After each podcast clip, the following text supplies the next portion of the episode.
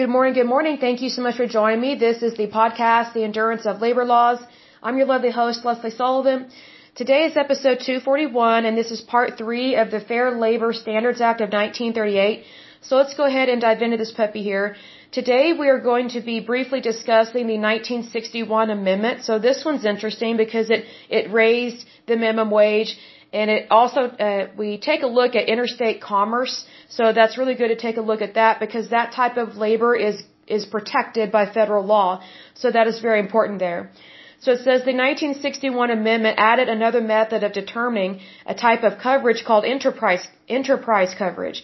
Enterprise coverage applies only when the business is involved in interstate commerce and its gross annual business volume is a minimum of $500,000. All employees working for enterprises are then covered by FLSA if the individual firms of the enterprise have a revenue greater than $500,000 per year. Under the original 1938 Act, a worker whose work is in the channels of interstate commerce is covered as an individual. Interstate commerce is interpreted so broadly that most work is included, such as ordering, loading, or using supplies from out of state. So really important there because that directly applies to maybe like truck drivers and things like that. So those things are very important. The 1961 amendment also specified that coverage is automatic for schools, hospitals, nursing homes, and other residential care facilities. Now I will say this in regards to that. I've noticed that in the world of nursing homes, because I've had to process payroll for nursing homes and healthcare workers, it really sucks um, their their wages in terms of having to process that because a lot of them are paid really odd wages, like maybe like thirteen fifty six an hour or something, or maybe eighteen twenty six an hour. And I'm like, who picks these random wages? Eighteen dollars and twenty six cents? Just make it eighteen fifty or something. Like, I found that to be really odd, but it was only for like home health workers, and their wages were just all all over the place. And it just really kind of took me aback because it's like they would be paid, like, for example, a worker would be paid one wage to help out at this person's house, but then they would be paid a different wage at a different person's house. It was really bizarre. It was highly comp- uh, highly uh, complicated. And I just thought this is stupid.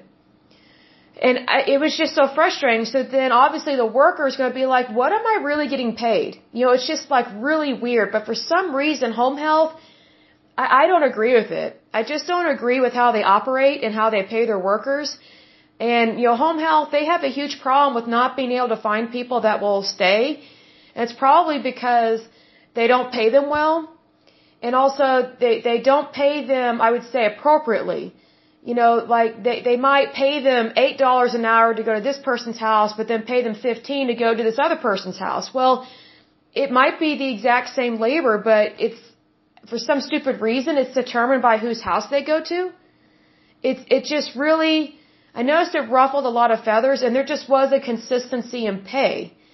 And it, it just really kind of surprised me and it made it very difficult to properly process payroll. Like we had to really double and triple check because it was just really annoying.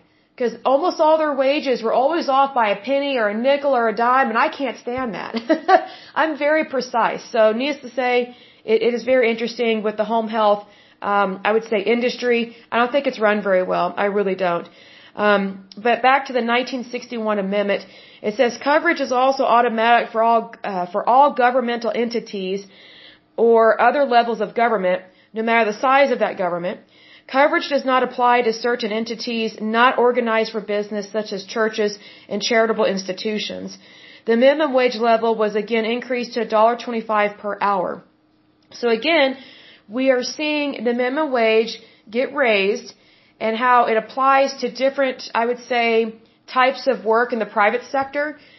So I just wonder if this has to deal with um, workers not really having the same kind of rights. Because, you know, I look at it this way. If you can make 55K a year, why would you settle for making 35K a year? You know what I mean? But, but your education and your background has to match those wages. So needless to say, is it important for a minimum wage to increase? Yes, of course. But again, it has to increase appropriately.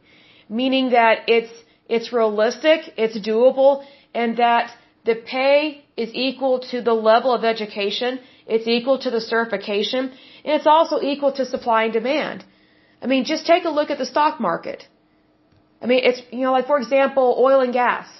We will always need oil and gas. Always, always, always. But the reason why it goes up and goes down is truly supply and demand and also how it's processed.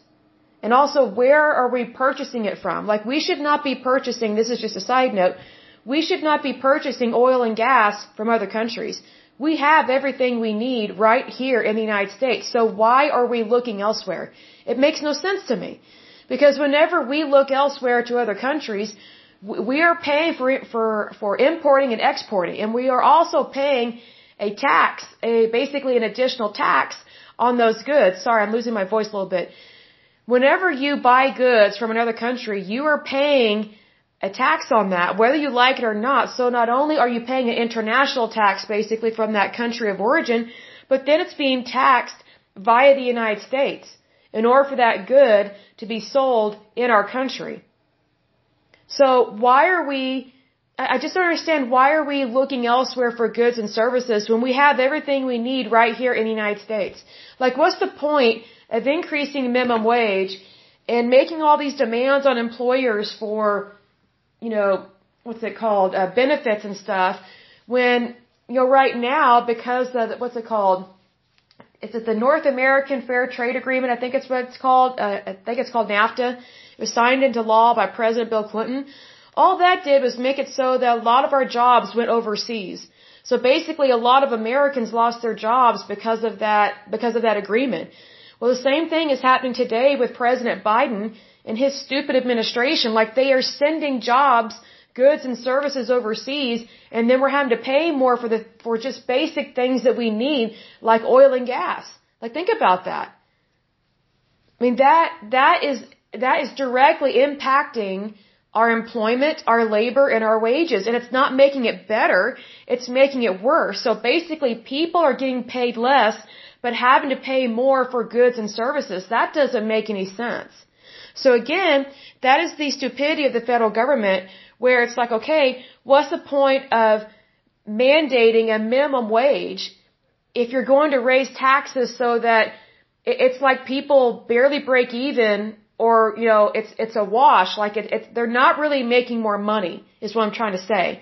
Because if the cost of goods and services are so high, that you get taxed more, but you're making less money, then you're not ahead, you're actually worse off than you were before. So needless to say, is minimum wage good? Yes, but it needs to be determined by the private sector, not the federal government. Because what's interesting is that the federal government, time and time again, they will raise minimum wage, but then they will also increase taxes.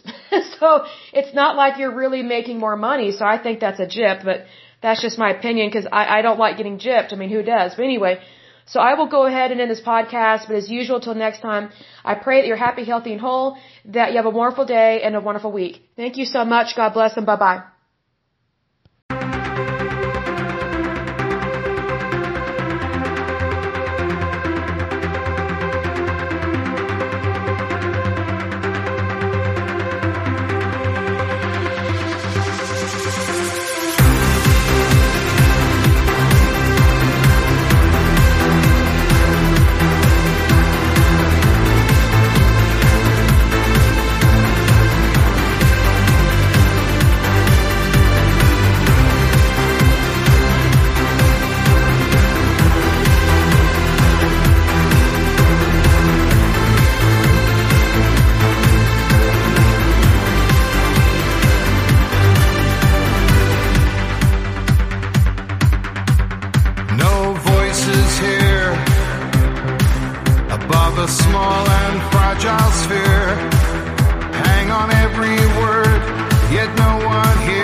Speak. So it's only left to ask. Is change to great a task? From the smallest steps, waves transform.